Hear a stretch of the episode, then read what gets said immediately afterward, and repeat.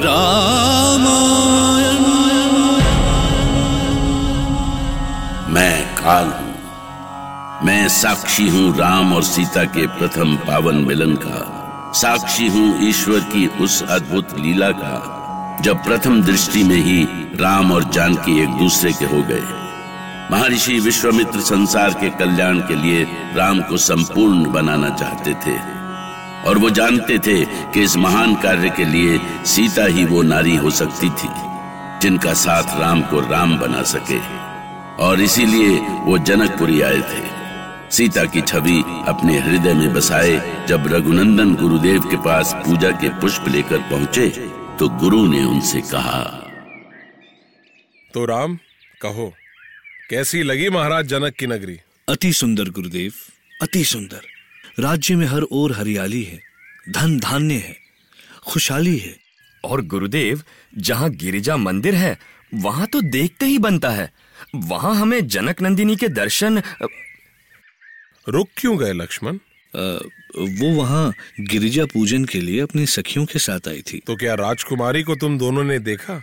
हाँ गुरुदेव वो तो सुंदरता की साक्षात प्रतिमा है और जैसा उनका रूप है वैसे ही गुण वो बड़ी देर तक भैया को देखती रही। तो हमारा जनकपुरी आना सार्थक हुआ। गुरुदेव मैं कुछ समझा नहीं। क्या आपने ये सब सोच समझकर हाँ राम। मैं चाहता था कि स्वयंवर में जाने से पहले तुम जानकी को देख लो। पर गुरुदेव मैं तुम्हारी भावना समझ रहा हूँ राम। पर मैं कुछ नहीं समझा। कोई बात नहीं राम। धनुष यज्ञ के बाद तुम सब कुछ समझ जाओगे। अब तैयार हो जाओ। हमें यज्ञ मंडप में पहुँचना है। वहाँ सभी अतिथि पहुँच रहे होंगे। जो आज्ञा गुरुदेव। राम यही है वो स्थान जहाँ पर ये धनुष यज्ञ होगा। वो देखो महाराज जनक द्वार पर ही राजा महाराजाओं का स्वागत कर रहे हैं। आप आगे बढ़ो। प्रणाम महर्षि। मिथिला की ओर से जनक का प्रणाम स्वीकार करें। आइए धनुष यज्ञ में आपका स्वागत है। महर्षि विश्वामित्र की।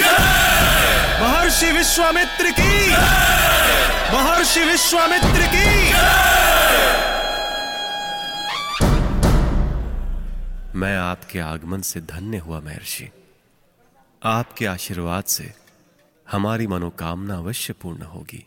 अवश्य होगी महाराज। फिर हमारे साथ राम और लक्ष्मण भी तो है।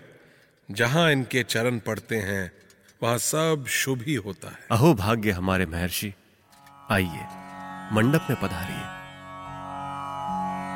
जनक सुता सीता के स्वयंवर के लिए भव्य मंडप सजाया गया था। मंडप ऐसा था जैसा देवराज इंद्र का दरबार। कितने ही देशों से आए राजा महाराजा अपने अपने आसनों पर विराजमान थे। वेद मंत्र पूरे मंडप में गूंज उठे। मिथिला की कन्याएँ झरोखे से धनुष यज्ञ देख रही थी। तभी कई शंख एक साथ बज उठे। और इसी के साथ विशाल शिव धनुष को मंडप में लाया गया। महाराज जनक अपनी पुत्री सीता और उनकी सखियों को साथ लिए धनुष के पास आए। और उद्घोषक ने घोषणा की संपूर्ण संसार के पराक्रमी राजाओं और राजकुमारों, महाराज जनक ने प्रतिज्ञा की है कि जो वीर साक्षात महादेव के इस पिना धनुष पर प्रत्यंचा चढ़ा सकेगा, उसके साथ मिथिलापति महाराज जनक अपनी पुत्री राजकुमारी सीता का विवाह करेंगे।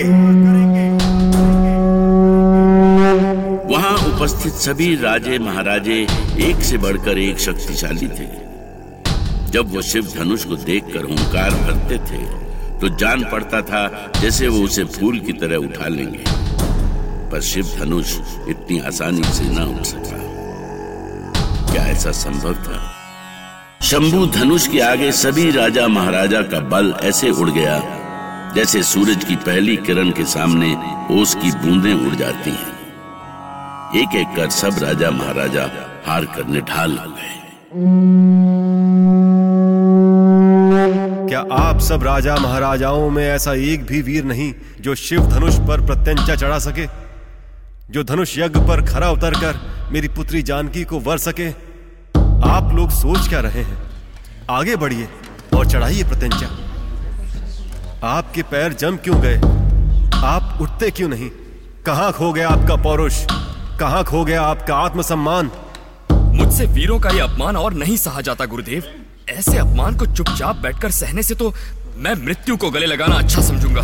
मैं समझता हूँ लक्ष्मण पर इसमें महाराज जनक का कोई दोष नहीं। वो अपने माथे पर पुत्री को अविवाहित रखने का कलंक झेलने की कल्पना से टूट गए। क्योंकि शिव धनुष पर प्रत्यंचा चढ़ाने की बात तो दूर अभी तक कोई वीर उसे हिला तक नहीं सका। मिथिलेश कुमारी वरमाला लिए इसी ओर देख रही है गुरुदेव। आप जानते हैं कि वो क्या चाहती हैं? अब क्या हुआ? सीता? कुछ बोलती क्यों नहीं सीता? क्या हो गया है तुम्हें? क्या सोच रही हो? सोच रही हूँ। जाने कुमार आगे क्यों नहीं आ रहे? क्या है उनके मन में? क्या चाहते हैं वो? क्यों आगे बढ़कर उबार नहीं लेते हम इस अपमान से? क्यों कुमार? क्यों?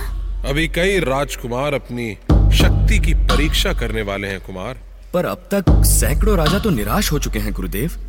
पर जानकी के मुख पर निराशा नहीं प्रतीक्षा के भाव है। तो उनकी प्रतीक्षा पूरी क्यों नहीं कर देते गुरुदेव? भैया को आदेश क्यों नहीं देते? समय आने दो लक्ष्मण। देखो महाराज जनक कुछ कह रहे हैं। आप सब क्या देख रहे हैं?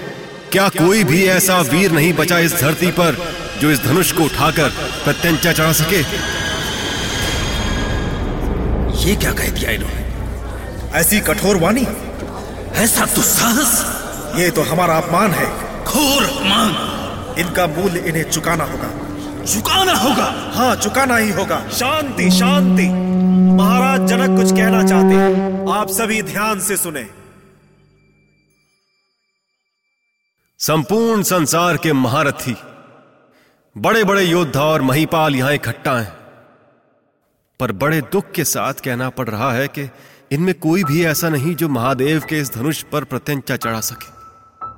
यदि मुझे पता होता कि संसार में कोई क्षत्रिय योद्धा नहीं रहा तो मैं ऐसी प्रतिज्ञा ही क्यों करता? लगता है लगता है ईश्वर ने मेरी सीता के भाग्य में विवाह लिखा ही नहीं।